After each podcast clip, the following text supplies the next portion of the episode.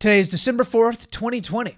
The Democrats focus on cats and cannabis, and new data shows the labor market has significantly shrunk since the start of COVID.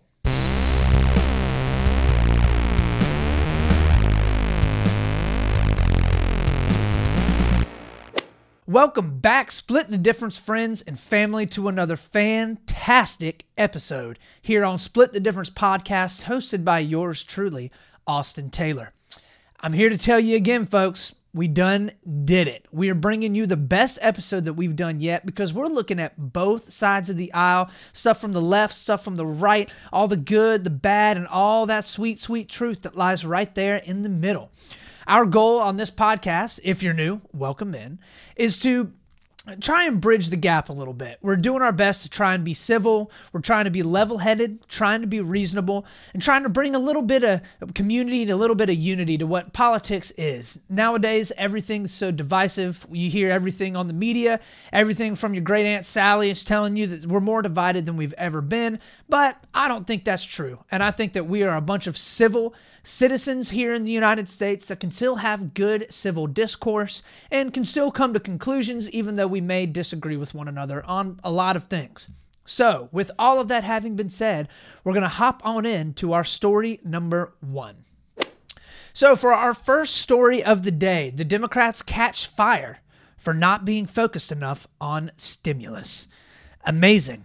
Can you believe that the Republicans are now coming back to the Democrats and angry at them for not being focused on stimulus? Even though this is the exact same thing the Democrats were saying about the Republicans about maybe a month ago. So basically, all the Republicans are angry because they're saying Nancy Pelosi in the House, they are not focused enough on trying to pass stuff that would be able to help American people.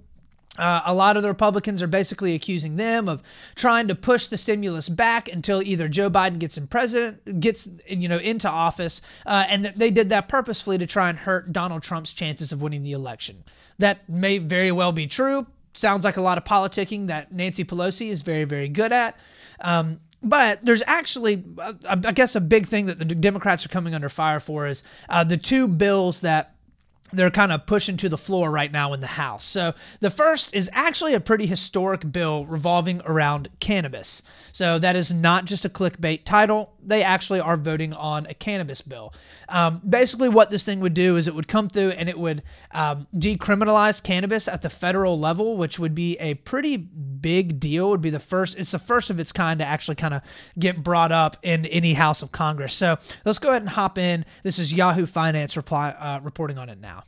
With the House slated to vote for the first time in our nation's history on a bill that would legalize cannabis and expunge certain cannabis offenses in VP elect Kamala Harris's MORE Act. And for more on how that vote is shaping up, let's bring in Yahoo Finance's uh, Jessica Smith here. And Jess, the vote was postponed once earlier this year, but uh, any more clarity now on when we should expect it? We don't know exactly when this is going to be yet. Sometime later this week, I talked to one Democratic aide yesterday who said it was looking like Friday, um, but we're still waiting on that exact timing. But this bill would end the federal prohibition of marijuana and expunge many cannabis related offenses. As you mentioned, this is the first time such a bill has been up for a vote in the full House, so it is a really big moment for legalization advocates. Ending the federal prohibition would leave it up to states to set their own marijuana policies, and it would end that mm-hmm. conflict that we currently see between state and federal law.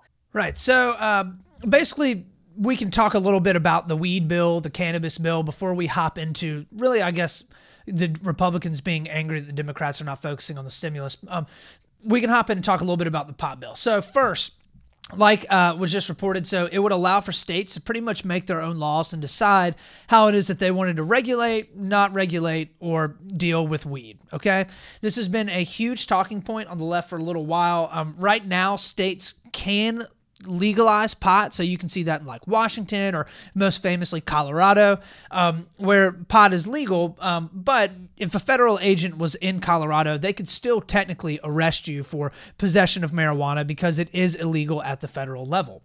Um, it also makes lending by banks extremely difficult, and this is a huge problem that I think a lot of uh, the marijuana legal legalization, I guess, activists have had a problem with. Is a lot of banks don't and will not lend to uh, a lot of people that if they're trying to start up a dispensary or if they're trying to go about what is would be legal in Colorado. Um, if they're a nationwide bank, they're not going to lend on it because it technically is still illegal at the federal level, and it's still a, a Schedule One drug. So means it's it's very very illegal um, which actually gets into a lot of she mentioned it would expunge a lot of criminal records of people that are currently in prison right now due to cannabis related uh, crimes.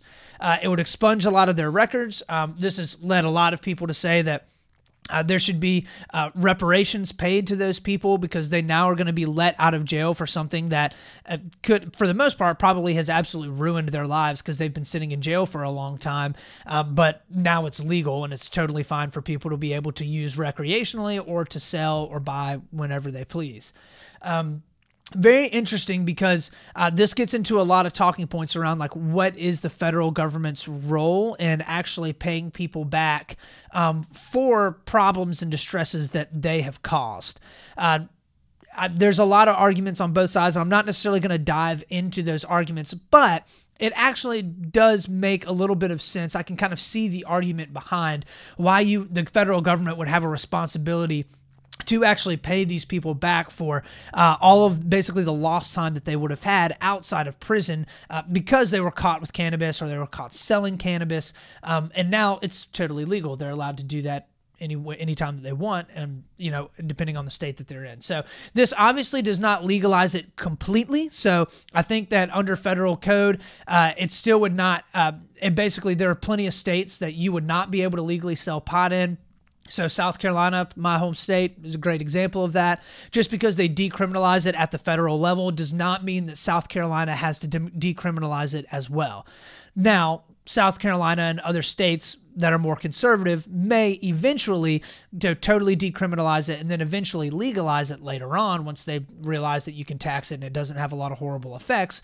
But that, you know, of course, is yet to be seen. So um, at this point, it's actually looking like it might have a chance in the House. It was up for vote earlier this year didn't actually make it to the floor, um, but there's pretty much the entirety of the Democratic Party is on board for this. Uh, they want to decriminalize it. They want to take all these people out of prison that are currently sitting in prison for cannabis-related charges. Um, but and the vast majority of the Republicans are as well. I think it's just a sect of the conservatives that don't really want it. So, um, what does the left think of it? They're obviously huge fans. Um, the many many people on the left and on the Democratic side of the aisle have been pushing this for a long time. Uh, they think that uh, there needs to be huge reform in our criminal justice system, and a lot of that centers around the war on drugs um, and all of all of the I think how that has disproportionately impact, impacted especially minority communities.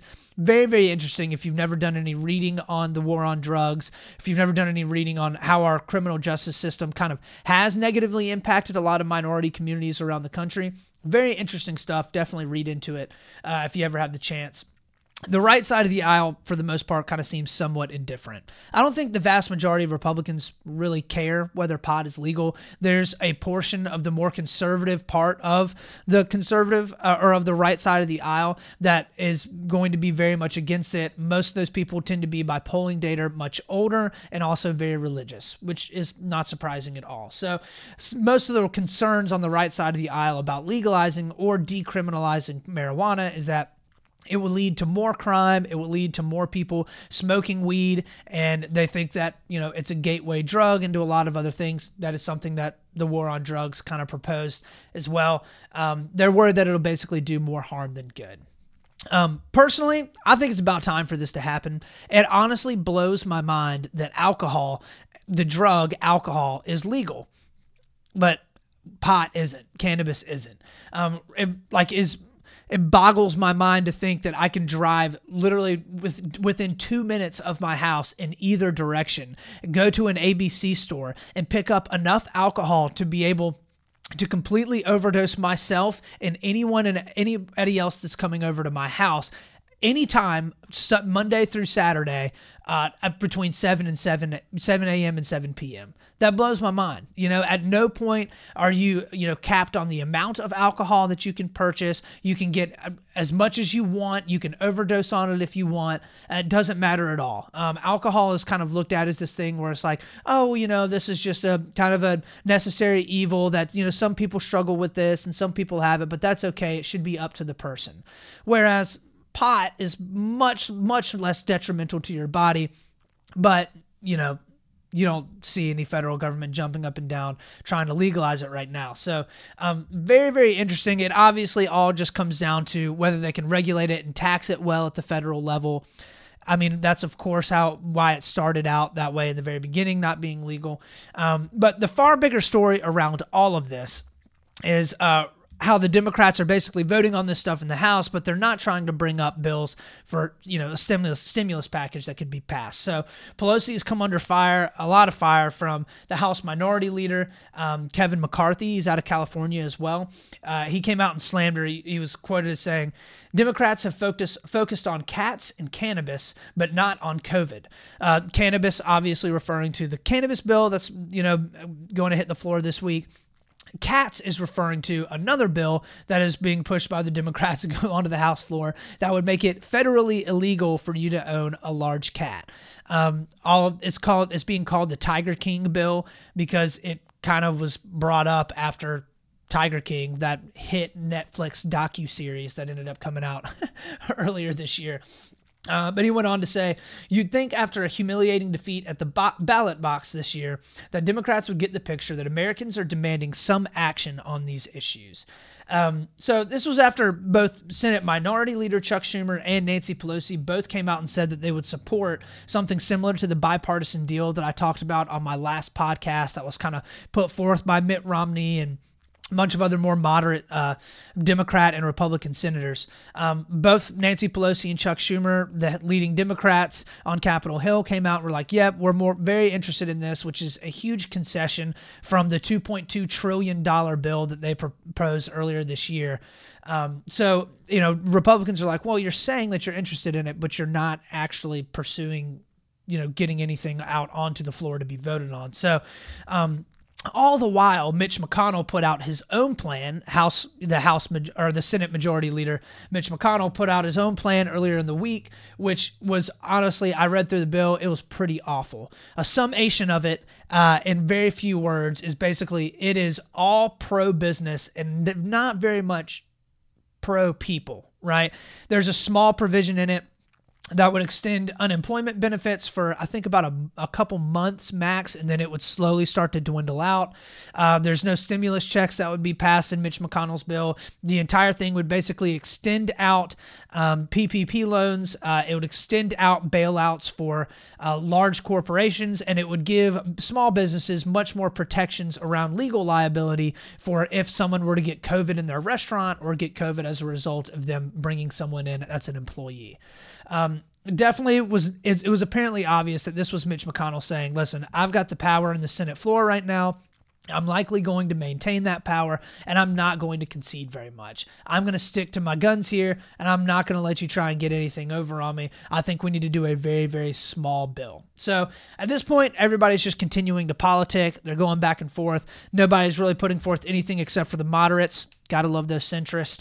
Um, and both sides, both far reaches of the aisle are basically sitting here and just kind of putting their hands in their pocket and they're like, oh, well, I guess something will get passed eventually just terrible stuff. All this thing, all this stuff needs to be worked out before Christmas, before the end of the year, because a lot of federal provisions run out then, and we're not sure whether or not Joe Biden is actually going to end up implementing another federal or any type of federal lockdown. So things need to change. They need to decide on what they're going to do uh, for a stimulus bill. And a lot of people are looking to Congress right now, and they're pretty frustrated because it doesn't look like it's happening. So Anyways, with all of that having been said, it actually is a great segue into our next story.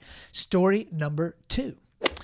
So, at the beginning of the show, you might have noticed I almost always do three stories. Well, today I'm only doing two because this second story I think is worth spending a little bit more time on. Uh, this is, I also, if you're used to listening to this podcast, I like to focus a little bit more on the economic issues because honestly, I think economic issues in large part affect the vast majority of people much more than a lot more of the kind of like ancillary cultural issues. It's not that those aren't important, but I, you know, majored in finance and I enjoy, I came out of a business school. I like the economic side of things a little bit more. So, um, I want to spend a little bit of time on uh, the story. Basically, new data came out uh, saying that the labor market has significantly shrunk as a result of the coronavirus. Um, and I think that it starts to give us a better picture of how COVID has actually impacted our economy and how there's a lot of politicians and a lot of people saying right now that, oh, everything's fine. We've had the fastest recovery that we've ever had. This is a V shaped recovery. We don't need to worry about things. When in reality, it may not be nearly as rosy as it appears. So, um, there's always a lot of talk about the unemployment rate. And that's been the number one thing that Trump has harped on over the past couple years, which there's nothing necessarily wrong with that. The unemployment rate is an incredibly beneficial economic measure, right? Um, which you know is all right. He can talk about the unemployment rate, and the unemployment rate has been a huge talk during the coronavirus as well, because the unemployment rate obviously went through the roof when COVID hit, and they shut down the vast majority of the economy. Um, but what what is the unemployment rate? So the unemployment rate is the percent of the labor force that is jobless, okay? In other words, in order to be included in the unemployment rate, you have to be actively looking for a job. To me though, that measure is very very incomplete. What that tells you is that there's a rate of people there's a rate of people in the economy and those people are currently jobless, but they're also actively seeking work. If you have not been seeking work within the past four weeks, then you are actually not considered in the unemployment rate. You're considered somebody that is not seeking a job. To me, a much better measure is actually around the labor force participation rate. So, the labor force participation rate is kind of the, the flip side of the coin for unemployment rate. This measures the share of people above the age of 16 that are working or actively looking for work. Okay. So the idea basically is this is the amount of people in our economy that can work that are actually working or are looking for work. And it also you know gives you the other side where these are the people that can work but they're just not. They're just choosing not to. So when you're looking at this in February, the labor force participation rate was at 63.4%, meaning that a, about 13%, a bit over half of people in the United States that were had the ability to be able to work in the in the US are or you know working or were seeking employment, okay? That means that you know that 47% or, so, or that 37% or so uh, of the rest of the country just weren't working or they weren't actively seeking it that's now that is currently down to about 61%. So that's about a 2 to 2.5% decrease.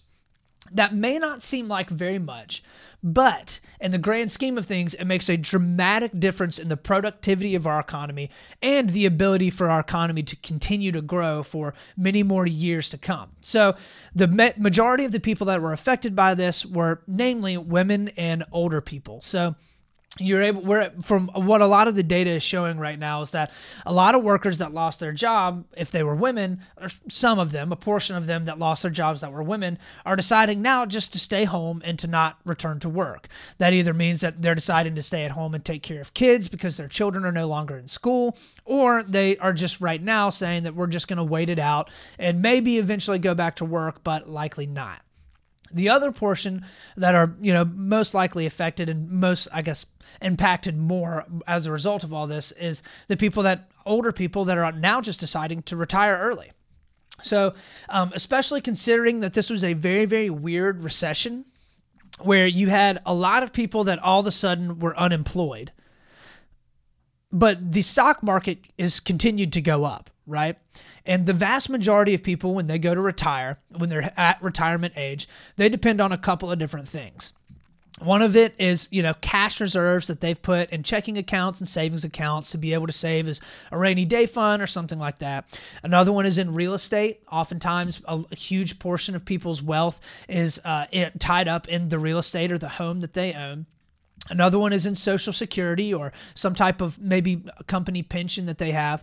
But for the vast majority of Americans, the good portion of their retirement money comes from investment accounts like an IRA, a Roth IRA, or a 401k or other type of retirement account. Well, for those people that are using those retirement accounts, the majority of that money is invested in equity markets. Well, we had an incredibly weird recession where a huge portion of those people lost their jobs. But instead of like in 2007 and 2008, where you saw a gigantic crash in the stock market and then a very, very, very slow moving upwards of those equity markets over the course of the next couple years, we've seen a, a bit of a dip, a good dip in the stock market, but now it's back up to historic highs very, very quickly. And a lot of people that, you know, were maybe a year or two years from retirement we're looking at that and they're like, well, honestly, my 401k is doing better than it's ever done. Like, I've got a decent bit saved up. My home's paid off. Instead of going back to work and trying to find another job, I'm just going to go ahead and retire early. So, here's how this affects the economy in the long term. Okay. So, we're going to use an incredibly anecdotal example. So, say there's an older worker, a baby boomer worker, and they're 59 years old, 60 years old. They're planning on retiring at about 62 or 63, so they've got another two to three years left in the workforce. And around March, COVID hits and they lose their job. Their company decides, hey, listen, we just can't keep you on right now. We've got a b- bunch of bills to pay and we don't have any money coming in. I'm sorry, but we're going to have to let you go. So they go back home. They're not working anymore come March well, now that the economy is coming back a decent bit, and when the economy comes back, the business may reopen that position, right? Because the business itself may still very much have a need for that position for an employee to be in that position to help them uh, do the work that needs to get done. So they open it back up. But instead of rehiring on the person that is 60 or 61 years old that is going to end up retiring here in the next year or two anyways they decide you know what? I'm going to go ahead and i'm going to go hire somebody that's 25 or 30 years old. They've got a lot more longevity left of their career we can teach them and train them on a lot of the new technology and software that we may be wanting to implement. And most importantly, we can pay them a significantly lower wage. Most of the time, just how the workforce works and it, how it should work. The longer that you are in the workforce, the more experience that you have, the more education you have in a specific field, the more expensive you are to an employer because you're a more valuable asset, right? When you're hiring on somebody that has 30 or 35 years worth of experience in a specific industry, you have to pay that person more than somebody that just got out of college. Makes sense. Well, what this does is it fills that position of a job that was just sitting vacant, that was already there. So it's not the creation of a new job, it's just filling an old one, right? Job creation, however, is what actually fuels economic growth and fuels economic productivity. So, by just filling that vacant position with somebody else that's younger, you're not actually creating anything new. You're just kind of going back to the same old, same old. Well, the big difference now is that position is now filled with somebody that is making significantly less money. So that money now is not there's not nearly as much money that's being recirculated into the economy by that person that is much younger. They're more than likely going to invest a portion of that money, more than likely going to spend a portion of that money and save a portion as well. But there isn't as much money, so there isn't as much money that's being injected into the economy through the people that are actually working, which causes wages to actually stagnate or go down. A huge indicator of how well the economy doing is also wage growth, okay? If you're able to see wages continuing to go up because the labor market is shrinking, that is a very very good sign of a healthy economy. In fact, I think that's probably one of the best things that Trump's economy actually had through 2017, 18 and 19 is for the first time in a long time, you were actually able to see wages instead of being completely stagnant actually start to grow and go up over the past couple years because the unemployment rate was so low and the you know the labor force participation rate was extremely high as well. So most of this most of the time when you see uh, an older person retiring or leaving a job and a newer person coming into that role and being paid less money it just happens over the course of time. It's just regular you know businesses hiring and letting people go and people retiring. And it kind of is it's all of it is kind of leveled out by the creation of other new jobs within the economy Well, when that when all of the economy kind of crashes at once, when all of those older people are fired or go to retire at the exact same time, what ends up happening is it has an exacerbated effect on wages and an exacerbated effect on how it affects or impacts the overall economy, right? So new jobs aren't necessarily being created, old jobs are just being filled. All of this is being compounded, of course, by the fact that the Federal Reserve earlier this year flooded the economy with cash, coming out and buying a whole bunch of bonds, a whole bunch of treasury bonds, basically just trying to inject the economy with a little bit of fresh fuel to keep it going. And as Joe Biden is coming in and is planning on hiking taxes a decent amount for a lot of the more, you know, a lot of corporate businesses plan on raising the corporate tax rate and also raising taxes on a lot of higher income individuals that employ a lot of people as well. So Obviously, we don't know exactly how all this is going to play out. We have had probably one of the stronger and faster recoveries that we've ever had to a recession in this past recession. So the economy needed to constrict a little bit, but it's kind of yet to be seen how all of this will actually start to play out. Um, it'll over the next couple years, we we actually may see the economy slow down a good bit uh, if we have higher taxes and we have a large amount of people um, that are actually not having their wages increase nearly as much because it's a much younger group that is sitting in the workforce and all these baby boomers are starting to retire. So, Yes, that means that there may be some businesses that have more money that they can reinvest into their business, um, or that means that there's more money that they can reinvest in maybe hiring other employees. That may be true. That may spark a new wave of job creation, um, but the business has to actually be there um, for them to be able to bring on those new jobs, right? They have to actually be bringing in money. Well, that's not going to happen if there's higher taxes nearly as much. And that also isn't going to happen if the economy shut down. So, um, all of it could make a perfect storm for a very long and very slow recovery. I obviously I'm you know I'm not Janet Yellen or Jerome Powell sitting as a chair at the Federal Reserve, but from what it looks like to me, this is something that not nearly as many politicians like to talk about because they know that it's difficult to parse through, and it also doesn't make a lot of the federal government look great either, uh, because the federal government's the one that shut the economy down. So um, we'll have to see what all this what all ends up happening come January 20th if there's going to be a federal lockdown if there's going to be uh, a lot of reversals to Trump's tax policy that lowered a lot of the corporate tax rates down to about 21%. So with all of that having been said that is the show let's go ahead and hop on into the last segment of the day something that made me smile. So something that made me smile this week is Christmas movies. I know I'm going to be that corny guy and I'm going to go ahead and throw out there I love this time of year. It is the most wonderful time of the year by far. It's so much fun. You get to eat a whole bunch of good food, get to eat some sweets, you get to sit around with your loved ones, watch some great movies, you know, all the good stuff, right? All the fun stuff. It gets a little bit colder outside, makes you just want to grab a cup of hot chocolate, sit around and, you know, binge watch some Netflix. Well, we are going through all the best Christmas movies that we can think of and we're trying i like to stagger it a little bit all right? Maybe i'm a little weird but i like for the christmas spirit to build up slowly over the course of the 25 days leading up to christmas right? I like to be able to start off with your you know your christmas movies that are maybe a little bit cornier some of the new ones that aren't as good maybe some of the lamer kind of rom-com type christmas movies. But then once you get closer to christmas that's when you break out your elf classic. That's when you break out your Christmas story. You know, that's when you break out um, a Christmas Vacation and It's a Wonderful Life, all the claymations. So we're not there yet, but we've been watching a couple of good ones. We just saw the Christmas Chronicles on Netflix. Actually, kind of pleasantly surprised. It was a decent movie. Was not was not uh, not necessarily looking forward to that one, but it actually ended up being pretty decent. So if any of you have great Christmas movies that you love to watch, I'm going to make a post in my about from my podcast today and I'm going to ask for all of your great Christmas movie recommendations on my Instagram. So, catch me on my Instagram, find me there, and give me all of your best Christmas movie recommendations, or maybe just fun Christmas traditions that you have that you like.